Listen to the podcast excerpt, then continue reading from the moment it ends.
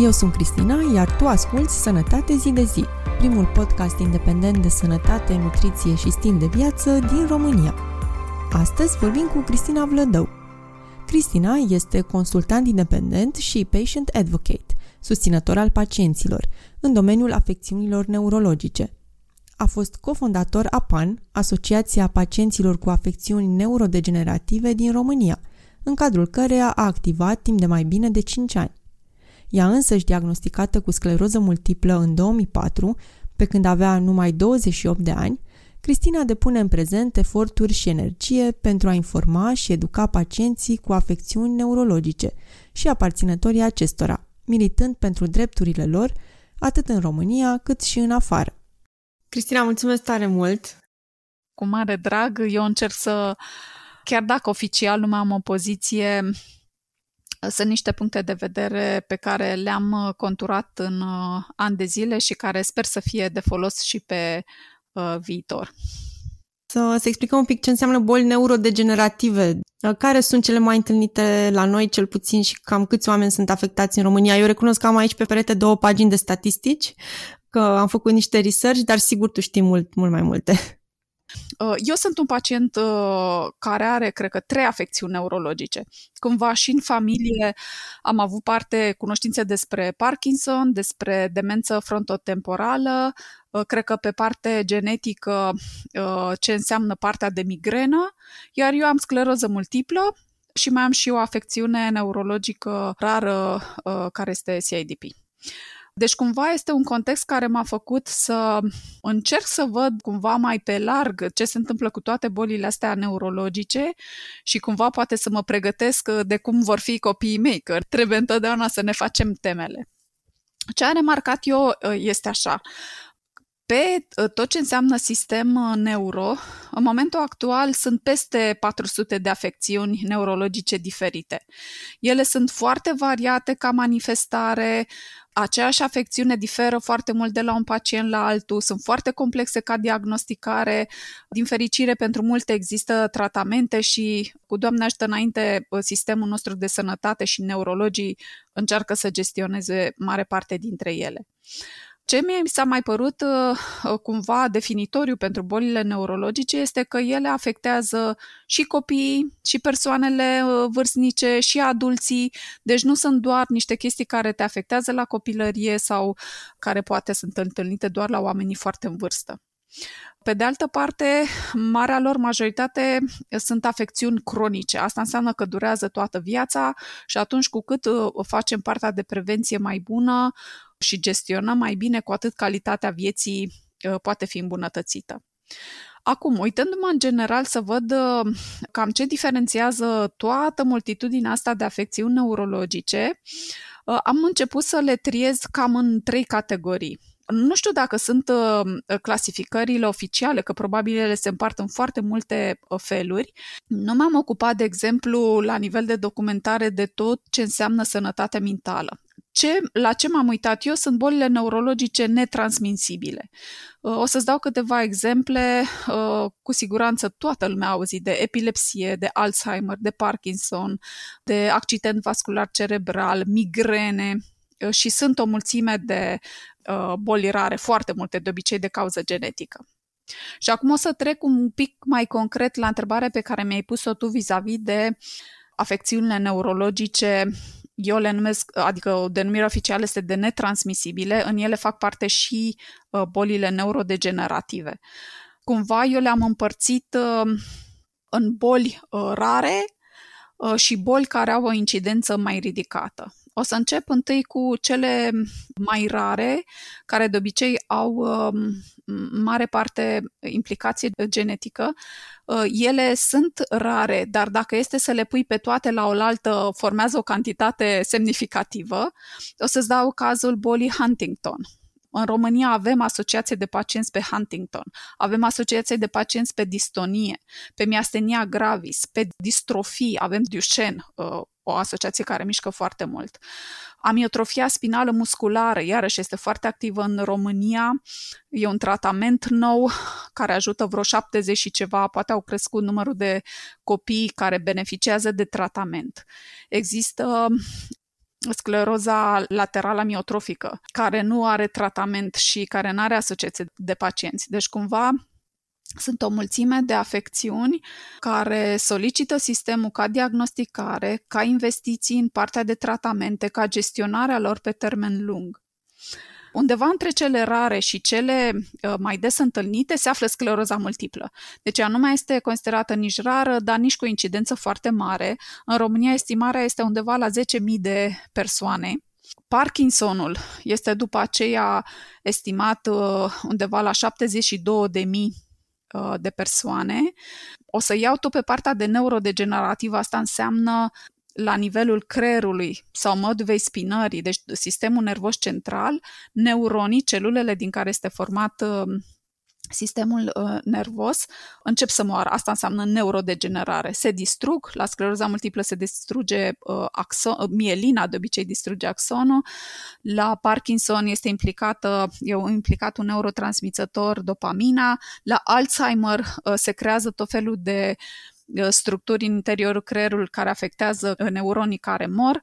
Deci ele sunt uh, inclusiv scleroza laterală amiotrofică este neurodegenerativă. Mai sunt afecțiuni care au impact, sunt considerate boli autoimune, și scleroza multiplă este mediată autoimun, miastenia gravis și sunt o mulțime de altele care fac parte din categoria asta. Dar sunt altele, de exemplu, accidentul vascular cerebral. Deci după Parkinson, acesta are incidență destul de mare în România. Aici uh, problema este, unu, că poate fi prevenit, doi, ca și organizarea sistemului au avut loc niște uh, îmbunătățiri, trei, o mare parte dintre cei afectați de accident vascular cerebral rămân cu, cu dizabilități și cam o treime mor. Alzheimerul, are incidență în România mai mare decât uh, AVC-ul. Avem o societate care aduce tot felul de informații la nivel național. Din păcate, la Alzheimer nu prea avem asociații de pacienți, pentru că pacienții au tulburare cognitivă și nu prea fac față și nici, uh, uh, nici aparținătorii în România, dat fiind faptul că trebuie să te ocupi la nivel fizic, adică îți trebuie timp să te ocupi de, de aceste persoane să le supraveghezi tot timpul, implică uh, cost fizic, psihic, financiar, impactul este foarte mare. Pe termen lung uh, se prevede o creștere a numărului cazurilor de Alzheimer și, din păcate, deși cercetarea duduie, să zic așa, nu au găsit niște Uh, lucruri uh, de impact foarte mare, adică sunt tot felul de vești cu ce mai fac studiile, ce s-a mai încercat, ce se mai aprobă la nivel de tratamente, însă niște lucruri fantastice nu sunt în acest domeniu. Cumva și Alzheimerul până nu de mult era considerată doar o afecțiune psihiatrică, de fapt, manifestarea neurologică apare cu mult înainte să se manifeste clinic cumva aici s-a luat în calcul o strategie pentru tot ce înseamnă demențe, pentru că nu este doar Alzheimerul de tipul acesta de boală, sunt o mulțime de alte demențe. Uh, se încearcă inclusiv pe partea de strategie de sănătate mentală, dar cumva aici nu văd un viitor foarte, foarte roz. Dar cercetarea duduie, deci trebuie să fim optimiști. Am adus aminte de epilepsie. Epilepsia uh, are o incidență foarte mare în, uh, în România, mai mare decât Alzheimerul. Cumva aici stăm mai bine pentru că criteriile de diagnosticare uh, sunt bine puse la punct. Se fac analize, se pune diagnostic, există tratamente, există persoane, în schimb, care nu răspund bine la tratament și atunci mai au două opțiuni. Una sunt niște intervenții chirurgicale Uh, sau niște implanturi, adică cercetarea merge înainte și aici tehnologia ajută cu niște lucruri foarte specifice. Deci cumva este un, uh, un domeniu care funcționează foarte bine. Evident, sunt multe lucruri de îmbunătățit, dar uh, cumva per total stăm bine la capitolul epilepsie în România, se diagnostichează, se tratează, se confruntă foarte tare cu stigma, dar Uh, cumva este o afecțiune mai cunoscută Și ultima afecțiune de care vreau să eu să atrag atenția este partea de migrenă. Tot ce înseamnă dureri de cap, cefale, de multe feluri, au, începând de acum 2 ani, inclusiv în România, s-a, s-a dezvoltat o clasă nouă de tratamente. La noi în România, incidența este față de epilepsie, cred că de șase ori mai mare incidența, deci sunt undeva peste 2 milioane, 3 milioane de oameni care suferă de migrenă. Uh, în România, din păcate, partea de conștientizare și de diferențiere între o simplă durere de cap și migrenă nu se face atât de ușor. Uh, nu există o asociație de pacienți uh, pe migrenă care să Mm, facă permanent uh, parte de conștientizare și o mulțime de lucruri. Mie mi se pare migrena ca fiind o afecțiune foarte dizabilitantă, în sensul că durerea are un impact major asupra calității vieții și când ai o durere de o asemenea intensitate și cronică foarte frecvent, te scoate din peisaj.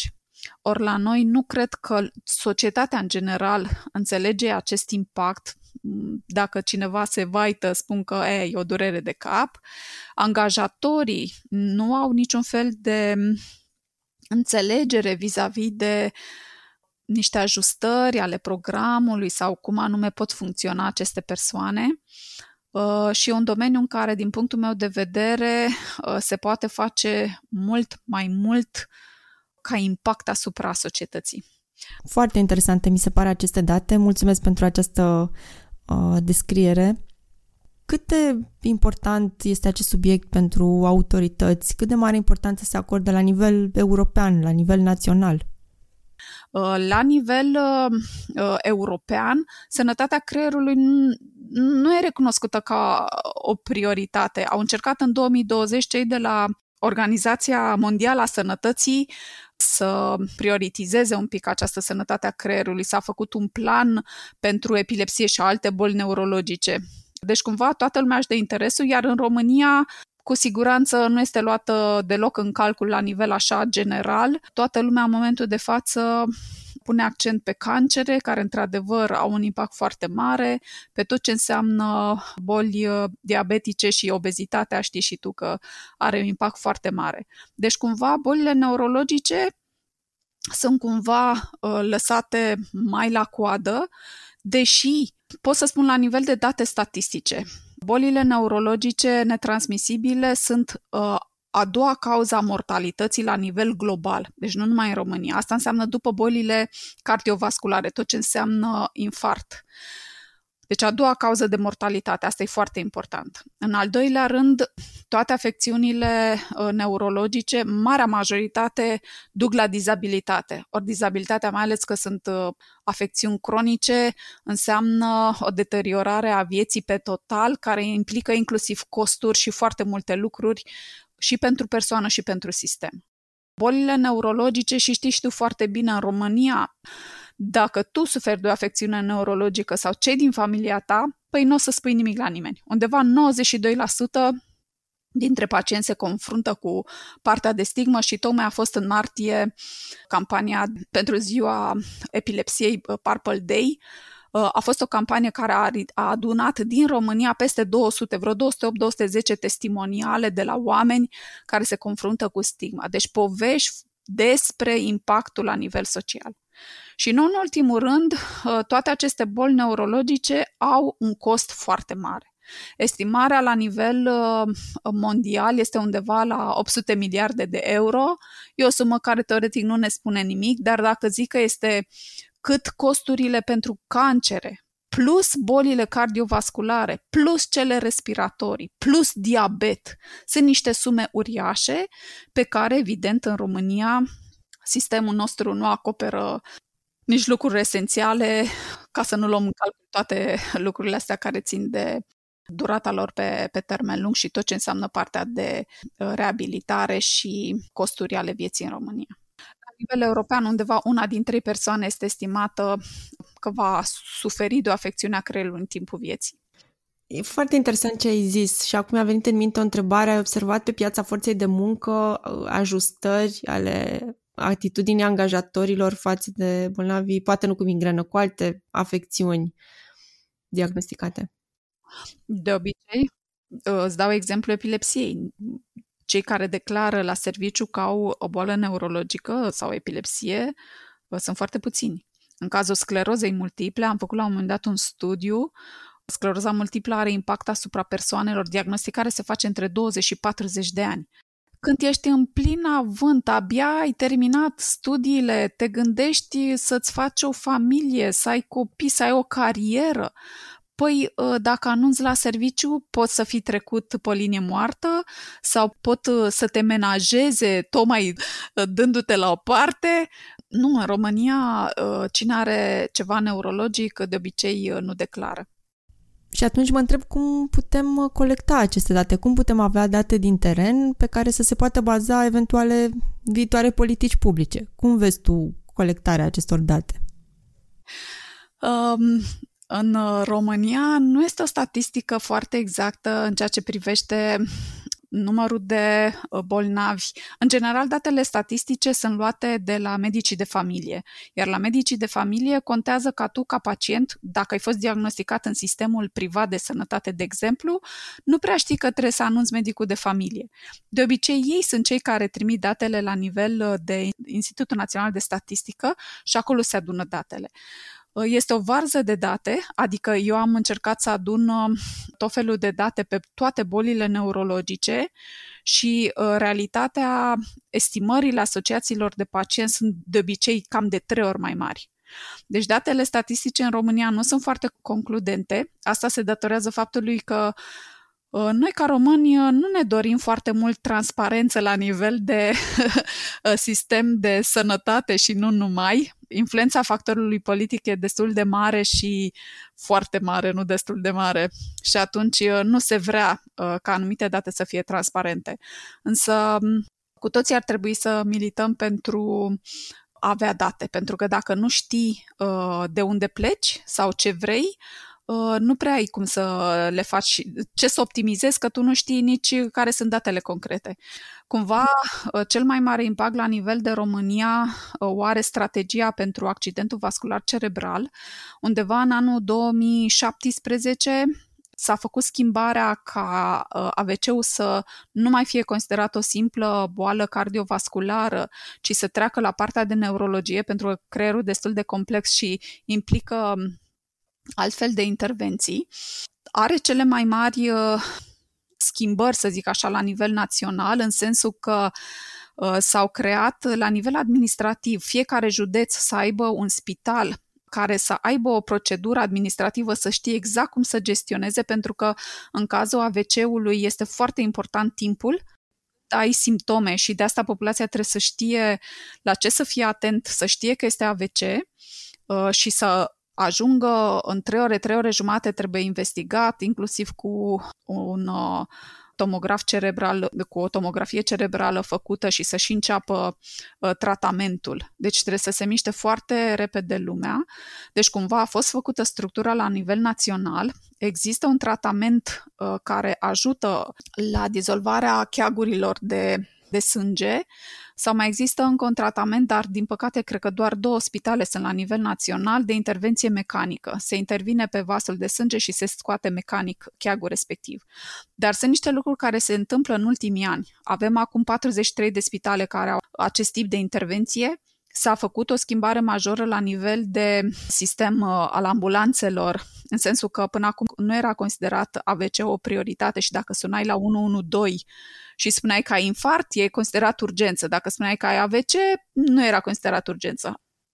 Important este ca sistemul să fie pregătit. Ori ei acum, dacă suspectează și asistentul ajunge și spune că este AVC, deja se sună centrul respectiv, ă, echipa de neurologie este pregătită să facă și CT-ul rapid, să facă toate investigațiile, să înceapă tratamentul. Și uh, nu se începe așa pur și simplu, sunt niște criterii de excludere. Deci totul trebuie făcut foarte repede și atunci trebuie, din punct de vedere administrativ, lumea să fie pregătită. Uh, sunt lucruri care se întâmplă la nivel de România și asta este o reușită a ultimilor doi ani. Uh, iar uh, acum o săptămână, pe 21 și 22 aprilie, a avut loc forumul uh, național de neurologie, unde a fost prezentat uh, uh, faptul că a început să se lucreze la o strategie națională pentru combaterea combinată a bolilor cardiovasculare și cerebrovasculare. Deci nu numai AVC-ul, ci și infartul. Ele au cauze comune, sunt niște boli vasculare Uh, prevenția se face la fel, uh, trebuie avut grijă la fumat, la tensiune arterială, la uh, diabet, la obezitate, adică sunt aceiași factori care predispun și atunci toată strategia la nivel național trebuie făcută în comun. Este prima oară când se face o astfel de intervenție între două sectoare total diferite, dar faptul că uh, a început și vom vedea un efect uh, anul acesta, adică inclusiv cu comunicare către populație, ca lumea să știe uh, ce stil de viață să adopte, care sunt uh, lucrurile care țin de noi pentru a preveni. Uh, este o mișcare care nu s-a prea făcut la nivel național și e de, de felicitat, să zic așa. Deci tot ce înseamnă societatea de neurologie, avem norocul nostru în România parte de neurologi foarte, foarte buni. Mhm. Deci specialiști avem. Uh, de unde ar trebui să înceapă pacientul? De unde începe tot uh, procesul și parcursul unui pacient cu boli neurologice prin sistem? Din punctul meu de vedere, uh, legătura, principala legătură și cel care descălcește lucrurile este medicul de familie. Aici nu văd lucrurile foarte roz în România pentru că acum vreo, înainte de pandemie, Societatea Medicilor de Familie făcea un apel, au sesizat că peste o treime din medicii de familie sunt destul de în vârstă și or să iasă la pensie. Sunt puțini medici rezidenți care aleg ca specialitate medicina de familie și eu cumva nu văd viitorul foarte bine din punctul ăsta de vedere. Cine are medic de familie să țină bine de el, ei sunt destul de puțini, deci toată lumea bombăne că în România sunt o mulțime de, de lucruri, dar mie mi se pare elementul cheie pentru cineva. Problema este că sistemul uh, nu este foarte transparent. Informațiile de primă mână ar trebui să fie la societățile profesionale, deci dacă ai o afecțiune neurologică, ar trebui să existe o informare din part oficială din partea neurologilor. Poate Societatea de Neurologie din România ar trebui să aibă site-uri da, deja e o chestiune foarte complexă, există manuale, ei au informațiile, dar cumva transparente pe limbajul pacienților ar putea fi făcute, iar în al doilea rând este Casa Națională de Asigurări de Sănătate. Acolo există contractul cadru care îți spune ce analize uh, se decontează. Casa de Asigurări uh, are o mulțime de programe și bugete foarte mari și cumva acolo se triază iarăși o parte de informații. Iarăși, transparența site-ului, ca să-i dea asigurări, este cam la pământ.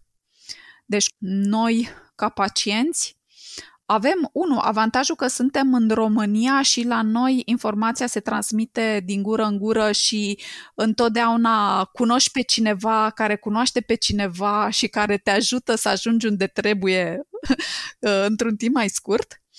Uh, sistemul este la pământ, dar acest sistem de uh, comunicare între noi ne ajută să ajungem la cel mai bun specialist, să zicem așa. Deci, cumva, noi ca români ne adaptăm, dar cea mai importantă informație după medicul de familie nu este să căutăm pe Google, ci să fim conștienți că în România există asociații de pacienți. Este un domeniu uh, care a apărut din această nevoie de informații și de educare. Orice afecțiune ai, uh, caută o asociație de pacienți. Te va ajuta să ai un uh, drum, e o scurtătură, să ajungi unde trebuie cât mai scurt și de obicei în domeniul sănătății uh, timpul este esențial și există expresia time is brain. De asta, când am menționat uh, afecțiunile, am spus că și există sau nu asociații de pacienți. Este foarte important să punem o întrebare, să căutăm. De obicei, asociațiile de pacienți au și informații adunate de la medicii specialiști, uh, cunosc în afară de sistemul medical și sistemul social, pentru că o boală neurologică, atâta timp cât se transformă în dizabilitate, uh, implică certificat de handicap, poate pensie de invaliditate, ajutoare sociale de tot felul și acolo este o altă legislație foarte stufoasă. Când uh, ești în mijlocul problemei, trebuie să te interesezi și să faci rost de toate informațiile ca să funcționezi cât mai bine. Mi se pare foarte interesant ce ai zis și o să rețin ideea asta pentru că deja se repetă. Am avut un alt episod despre cancer și acolo, într-adevăr, um, a fost, uh, s-a menționat de asta că asociațiile de pacienți uh, oncologici oferă un sprijin extraordinar celor care, de exemplu, trebuie să se deplaseze în orașele universitare, pentru că e și aici o problemă. Faptul că foarte mulți oameni uh, nu pot să găsească servicii medicale în localitățile de reședință și trebuie să se deplaseze pe distanțe foarte mari către spitale și atunci acolo nu prea mai găsesc același sistem de suport pe care l-au acasă.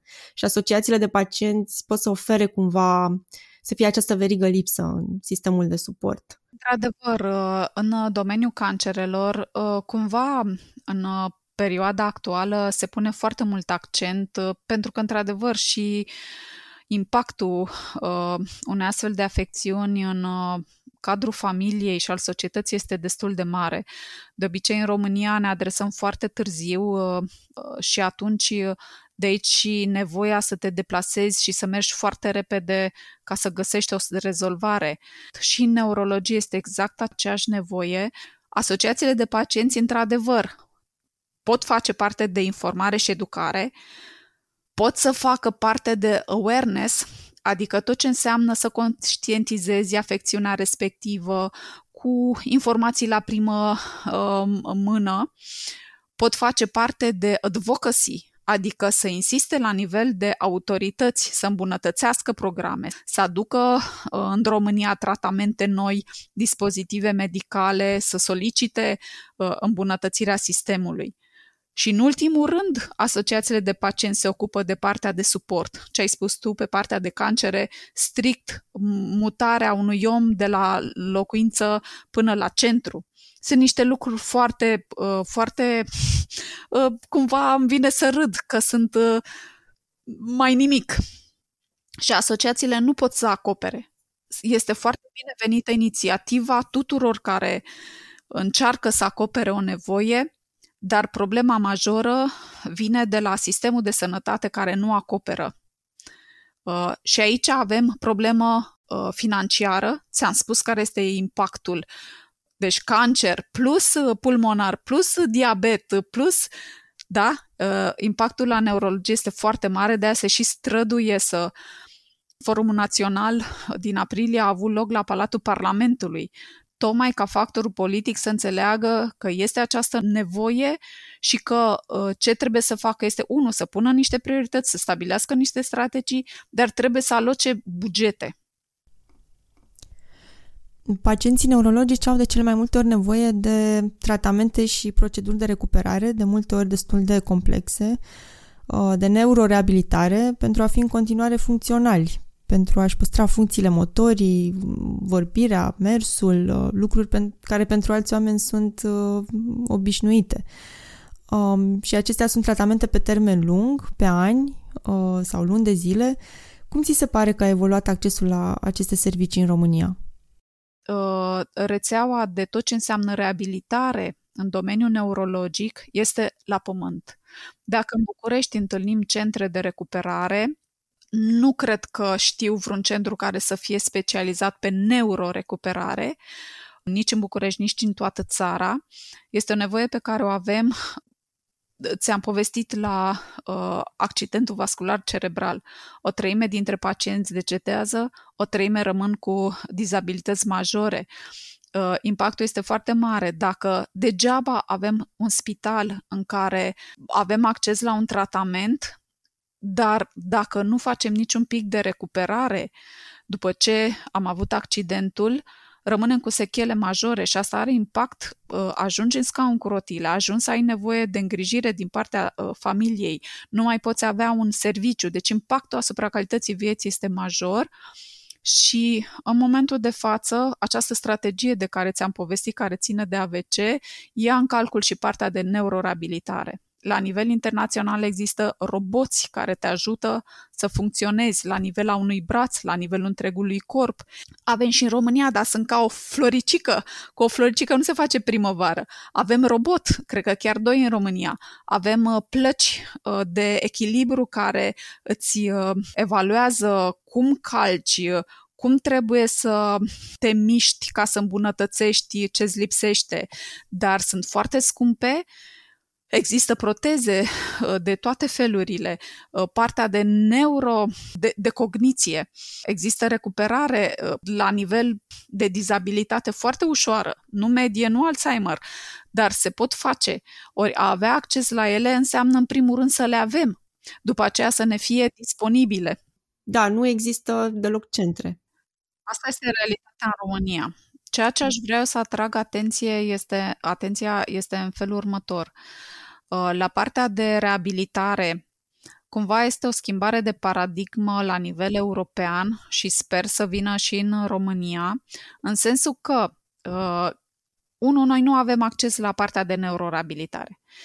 Dar, la nivel de mentalitate, uh, lumea trebuie să priceapă, chiar dacă ai parte de uh, recuperare, kinetoterapia sau orice fel de, de influență se face, uh, trebuie să înceapă repede după ce s-a întâmplat uh, accidentul vascular și intensitatea recuperării nu este că trebuie să faci kineto de două ori pe săptămână, ci trebuie să faci cât mai mult și de mai multe ori pe zi cât poți și să tragi de tine, pentru că nu trebuie doar să aștepți să faci de două ori pe săptămână. Fiecare este responsabil să tragă de el nu este ușor, este foarte greu și pentru familie și pentru persoana respectivă, mai ales care când te afli într-o astfel de situație, ești căzut la pământ cu moralul, uh, te influențează la nivel psihologic, relații umane și așa mai departe lumea trebuie să înțeleagă că trebuie să tragă. Și este, mie mi se pare o intervenție majoră,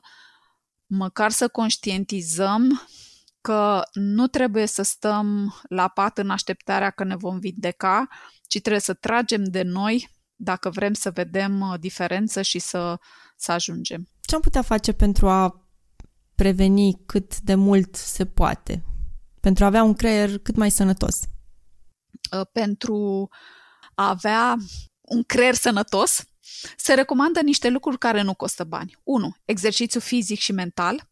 Asta înseamnă să faci pur și simplu să mergi 30 de minute pe zi, să-ți propui să faci dimineața 10 minute de uh, exerciții pe care le făceai în școala generală, doar de brațe, sucești gâtul, capul, faci de 10 genoflexiuni, pur și simplu de antrenare să nu mai fim atât de statici.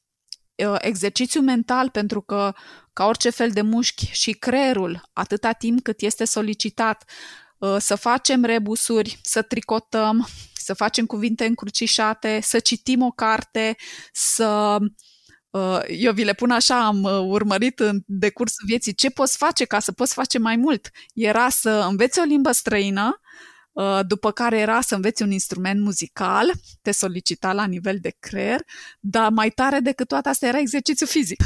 Deci un lucru gratis, putem să mergem. Doi, tot ce înseamnă somn suficient și de calitate. Uh, somnul este cumva uh, prin partea de apnee considerat un pic pe parte de respirație, pneumo, dar somnul este, ține și de partea de neurologie.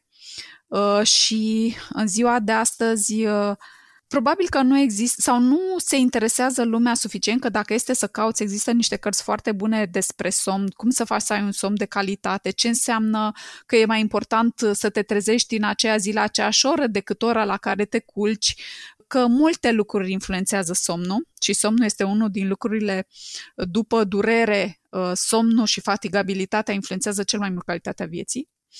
După aceea, trebuie să avem grijă de alimentație și uh, din ce în ce mai mult s-a dezvoltat partea asta de atenție vis-a-vis de ce mâncăm, cum mâncăm, calitatea mâncării. Sunt niște lucruri care țin de niște factori de risc uh, general pe care avem la hipertensiune, uh, diabet, fumat.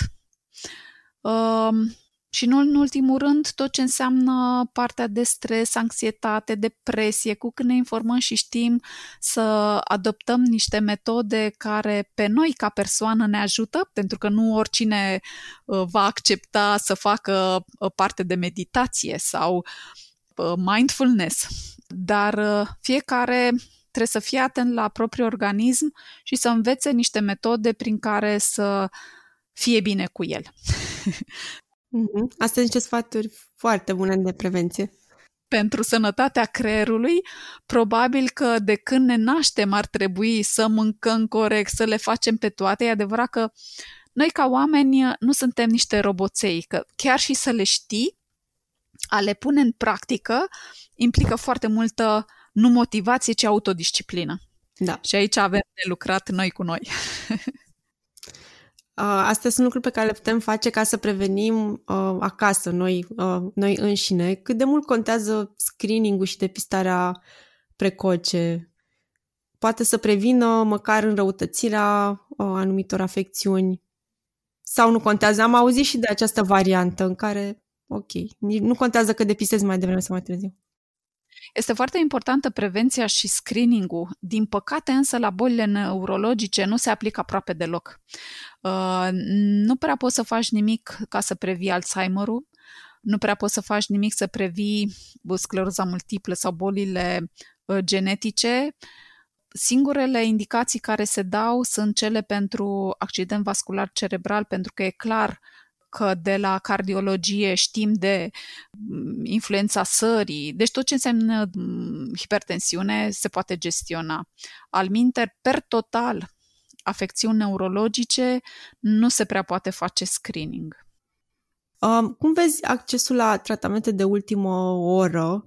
Știu că e o întreagă discuție în legătură cu orice fel de afecțiune și majoritatea programelor naționale se asigură că aduc un acces oarecare la tratamente, doar că ele ajung cu întârziere la noi. Adică în America sau, nu știu, undeva în Occident apare un tratament, un medicament, o moleculă nouă. Cât timp durează până când sunt introduse și la noi, dacă sunt introduse? Eu am început să voluntariez în domeniul asociațiilor de pacienți acum, cred că 9 ani. Am moșit mai multe tratamente la momentul în care eu am intrat în asociație era o întârziere la medicamente care apăreau la nivel european față de România de 8 ani de zile. A ajuns să se scurteze la 3 ani de zile. Poate acum tinde din ce în ce mai bine să ajungă la 2 ani de zile. Adică cumva distanța aceasta care exista România versus nivel european o să-ți dau exemplu sclerozei multiple la care cercetarea este foarte, foarte intensă și avem acum, de exemplu, în România 12-13 medicamente, iar la nivel european există vreo 20. Deci e cumva uh, clase noi, suntem departe să se, să, se, să se înțeleagă mecanismul și să fie, de obicei, dacă știi cauza, găsești și o soluție. Uh, dar cumva e un exemplu foarte bun pentru că urmărind toate lucrurile astea, cumva la nivel european se face autorizarea medicamentelor, se face în Statele Unite și în Europa. Fiind în Europa, ținem de, de legislația europeană. Deci, în primul rând, trebuie să se ia decizia uh, acolo. După ce se ia decizia, producătorul de medicamente trebuie să vrea să-l aducă în România. Dacă nu există interes și, de exemplu, pe bolile rare, e un număr foarte mic de pacienți, poate nu este interes comercial uh, și interesul există, dar nu este o prioritate. Deci, producătorul trebuie să vrea să vină în România. Aici urmează o altă autorizare la uh, ANMDM, Autoritatea de Națională pentru Medicamente și Dispozitive Medicale. Acolo a fost o organizare care nu era transparentă, nu avea multe și dura destul de mult. S-au îmbunătățit lucrurile, dar se poate și mai bine. După ce se aproba acolo iar mai dura foarte mult pentru că cumva toată strategia asta pe medicamente, uh, Europa nu se implică la nivel național. Adică ei autorizează, dar ține de țara respectivă cum face să aibă acces mai repede și în România ia foarte mult în calcul costul. Aici am o întreagă poveste despre cum este organizată Casa Națională de Asigurări de Sănătate și că ne trebuie niște oameni tehnici care știu, avem specialiști, dar trebuie puși să-și ia decizii și să fie niște strategii foarte bune. Ține foarte mult de factorul politic, pentru că dacă nu avem buget, uh, imaginează-ți că bugetul pentru sănătate este o să fac aici o paranteză.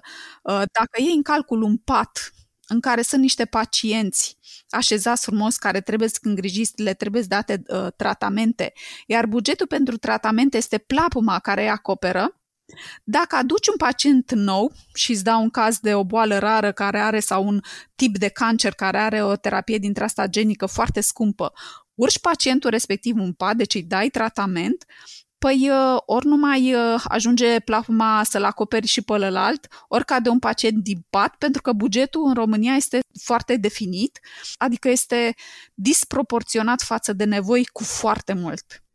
De ce crezi că se întâmplă asta? Nu avem bani sau nu se dorește? Uh, părerea mea, și recunosc că este o părere personală, este că România este o țară săracă, în care factorul politic are niște interese foarte bine definite și care... Deci este ca plapuma aia. Uh, ce acoperi? Uh, ține de strategie uh, națională, ține de alocare financiară. Sunt foarte curioasă care va fi succesul strategiei pentru AVC, pentru că implică partea de neurorecuperare. Este groasă și necesită o majorare a bugetului per total țară.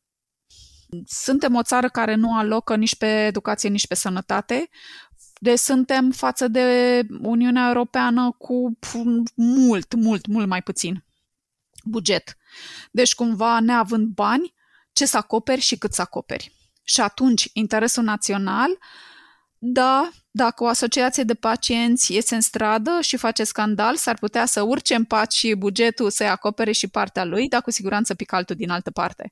Noi am încercat să ne uităm care sunt toate categoriile de pacienți, uh, cine are dreptul cam la cât, Există niște programe naționale care sunt foarte transparente cu bugetele pe fiecare în parte. Nu e nimeni neacoperit, să zic așa, dar nu este suficient. Deci trebuie interes și factorul politic trebuie să înțeleagă că dacă are o populație sănătoasă, randamentul la muncă și să se producă uh, bunăstare la nivel național este mult mai mare. De ce nu se investește în sănătate? De ce nu se investește în uh, educație? Din păcate, mie mi-e foarte clar de ce, dar cum anume să facem factorul politic să ia astfel de decizii?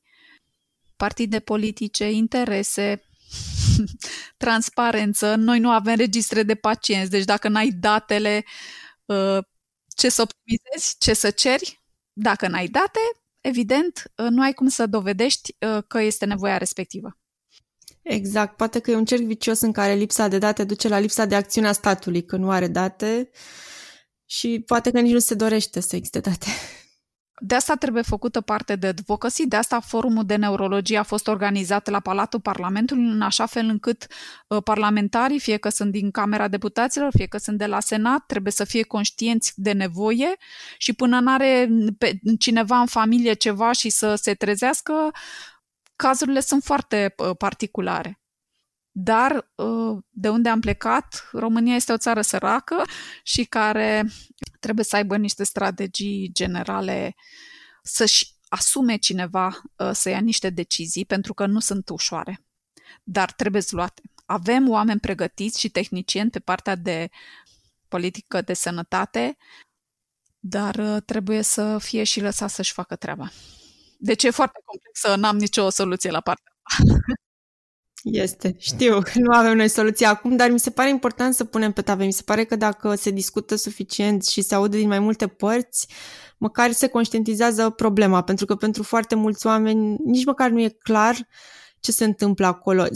Și de fapt, ruptura e din două părți. Eu cred că cei de la vârf din ministere sunt rupți, mulți, mulți, nu toți, dar unii, de realitățile din, uh, de la firul ierbii și nici oamenii nu știu exact cum funcționează sistemul legislativ, Uh, care le sunt drepturile, ce fel de advocacy sau cum să facă advocacy și la cine trebuie să meargă pentru a împinge lucrurile. Deci din două direcții ar trebui să vină lucrurile și trebuie să le unim cumva.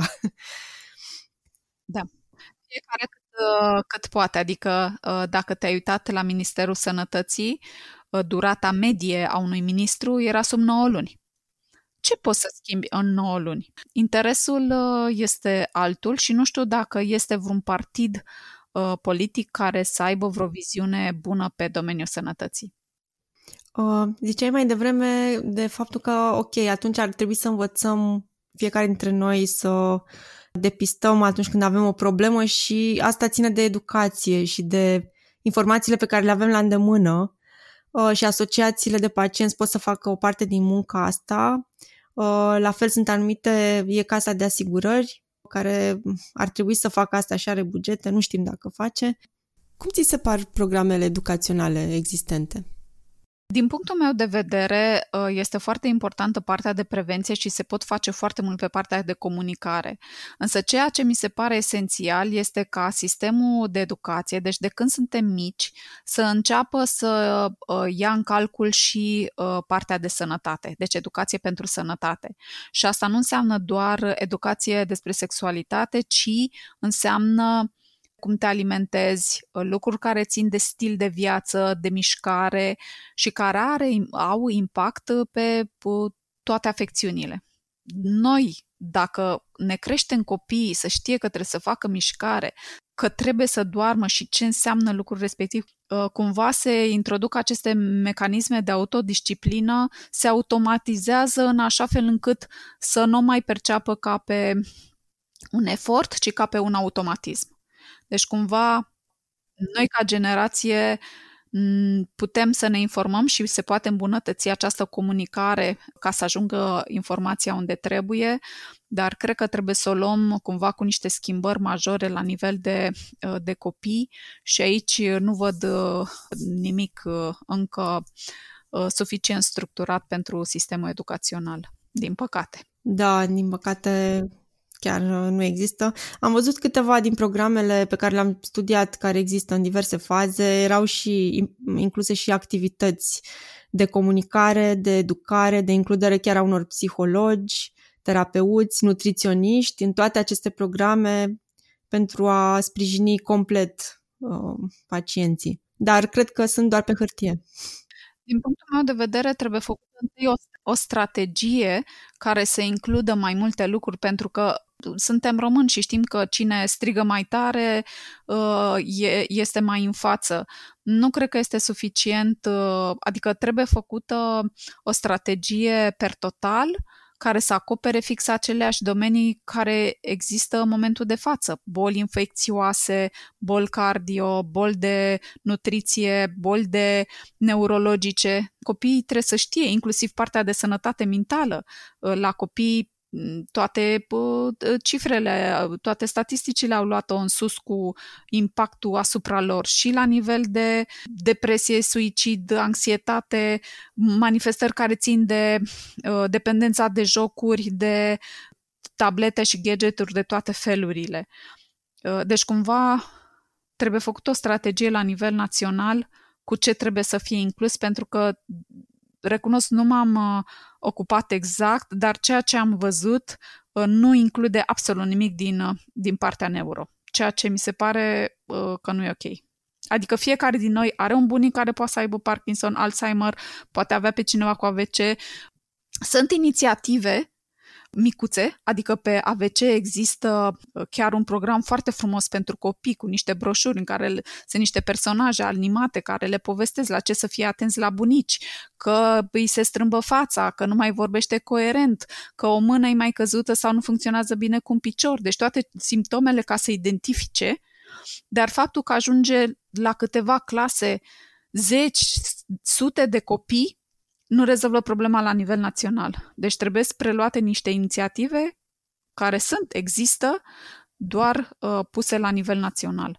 Dar așa cum există săptămâna altfel, săptămâna verde, care sunt niște dezastre în sensul că nu se face nimic decât punctual și cu intervenție din partea părinților să susțină financiar niște lucruri, uh, trebuie schimbat un picuț uh, cadrul la nivel național, să existe în primul rând strategia, după care să Uh, fie niște lucruri concrete cu materiale pe care, care să îi suporte și profesorii să știe exact ce, cum să abordeze lucrurile respective. Să sperăm că generațiile care vin vor fi din ce în ce mai educate și lucrurile vor fi din ce în ce mai bune. Uh, navigatorul de pacienți. Nu știu dacă tu ești oficial navigator de pacienți, adică ca profesie, sau doar faci asta pentru că te pricepi foarte bine la asta și ți-au cerut-o oamenii. Ce presupune? Eu, în momentul de față, oficial, nu sunt un navigator de pacienți pentru că nu sunt angajată un, într-un ONG și nu am o diplomă care să-mi permită să fiu angajată. Există o profesie înregistrată în cor de navigator de pacienți. Trebuie să ai cunoștințe și din domeniul medical, dar și din domeniul social, trebuie să fii foarte bine pregătit și ca orice meserie trebuie să fii plătit. Cumva eu mi-am asumat asta pe pur și simplu că eu ca persoană îmi doresc uh, să am un impact. Din păcate, în momentul de față m-am retras din uh, poziția de uh, vicepreședinte al Asociației Pacienților cu Afecțiuni Neurologice pe care am și fondat-o pentru că un ONG în România, uh, ca să facă lucruri, trebuie să fie sustenabil. O asociație de pacienți trebuie să își angajeze om care să facă fundraising, care să aducă bani, să-ți poți permite un avocat să te ajute să faci o intervenție la nivel de advocacy și să schimbi legi prin pur și simplu informare și experiență am ajuns să fac intervenții și la Autoritatea Națională, ă, la Autoritatea Medicamentelor și la Casa de Asigurări și la Ministerul Sănătății și la Ministerul Muncii ă, și la ă, direcțiile de, de protecție, la DGSPC-uri. E un lucru foarte complex trebuie să te pregătești și am fost la o mulțime de traininguri la nivel național, internațional, timp de ani de zile, sunt foarte bine pregătită și fac lucrul ăsta vis-a-vis de cine mă întreabă ca persoană fizică, însă a face lucrurile oficial înseamnă ceva mai mult. Înseamnă ca sistemul să-și permită o întreagă rețea de navigatori de pacienți și nu este doar responsabilitatea ONG-urilor pentru că ele nu sunt sustenabile. Trebuie cumva să fie o meserie asumată, Teoretic, sistemul de sănătate este cel care trebuie să asigure informarea. Cumva trebuie să acopere măcar ONG-urile care se străduiesc să facă un astfel, o astfel de navigare a pacienților. Navigarea înseamnă să scurtezi timpul și omul să știe unde să se adreseze, de să aibă acces la servicii medicale, să aibă acces la tratamente, să aibă acces la parte de reabilitare, la consiliere psihologică, la tot ce înseamnă uh, reabilitare. Uh, în momentul în care știi furnizorii, știi care e procedura, știi legislația, îl uh, ghidezi pe om. Uh, nu asociațiile de pacienți, în marea lor majoritate, fac lucrul acesta benevol și nu sunt specializați și nu sunt, cu siguranță, asociațiile de pacienți n-au bani să angajeze oameni care să facă navigare de pacienți. Singurii care se mișcă în direcția asta sunt cei de pe cancere, sunt cei care au și investit în a organiza uh, cursuri și a obține o diplomă și a înregistra această uh, meserie, dar ea trebuie să fie cumva la conjunctura între ONG-uri și sistemul de sănătate. Poate ar trebui spitalele să aibă navigator de pacienți în momentul în care ai ceva să știe să-ți spună, însă nu ține doar de medical, ține și de social. Exact. Deci cumva România ar trebui să-și creeze o rețea uh, care să asigure transparența și de informații, și de proceduri, și de drepturi. Sunt lucruri care se întâmplă în România și felicitări tuturor celor care reușesc să facă, însă suntem departe de uh, a, a, a fi uh, cunoscuți și orice fel de ONG să aibă un astfel de om de angajat.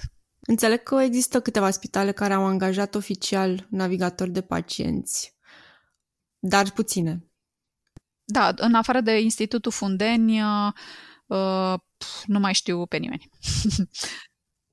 e o picătură într-un ocean, dar poate vor fi mai mulți oameni care sunt interesați să devină ei navigatori de pacienți, adică asta presupune practic să faci niște cursuri, nu să te acreditezi și apoi mai departe poți să urmezi o carieră.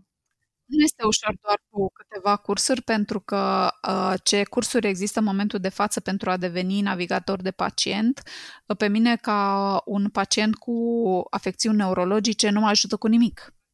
Adică sunt foarte specializați pe partea de oncologie, Uh, dar fiecare specialitate în parte ar trebui să aibă un navigator de pacienți cu informații pe care trebuie să le dea un minim de informații, o etapizare a lor. Uh, sunt lucruri care se pot face, dar care nu există într-un format, uh, să zic, oficial.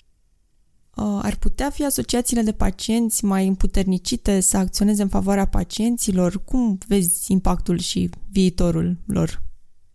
Asociațiile de pacienți Uh, în domeniul ONG-urilor.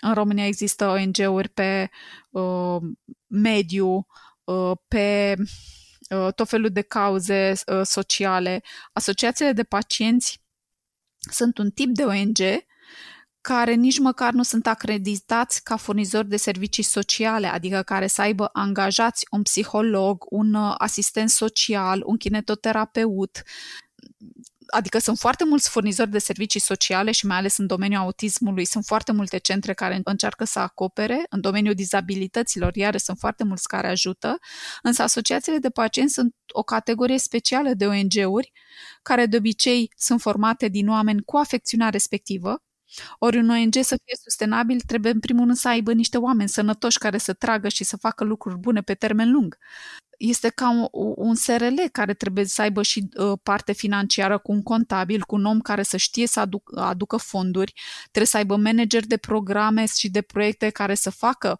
unul partea de informare, unul partea de suport, unul partea de advocacy, trebuie un, un jurist, un avocat, partea de awareness ține de comunicare. În momentul de față, asociațiile de pacienți uh, există, și la partea de informație recomand tuturor să caute întotdeauna asociații de pacienți, dar ele, așa cum sunt făcute acum, nu sunt atât de uh, grele ca să poată duce totul. Cristina, mulțumesc tare mult pentru aceste sfaturi și gânduri de final. Uh, sunt sigură că sunt informații foarte utile pentru cei care doresc să se informeze.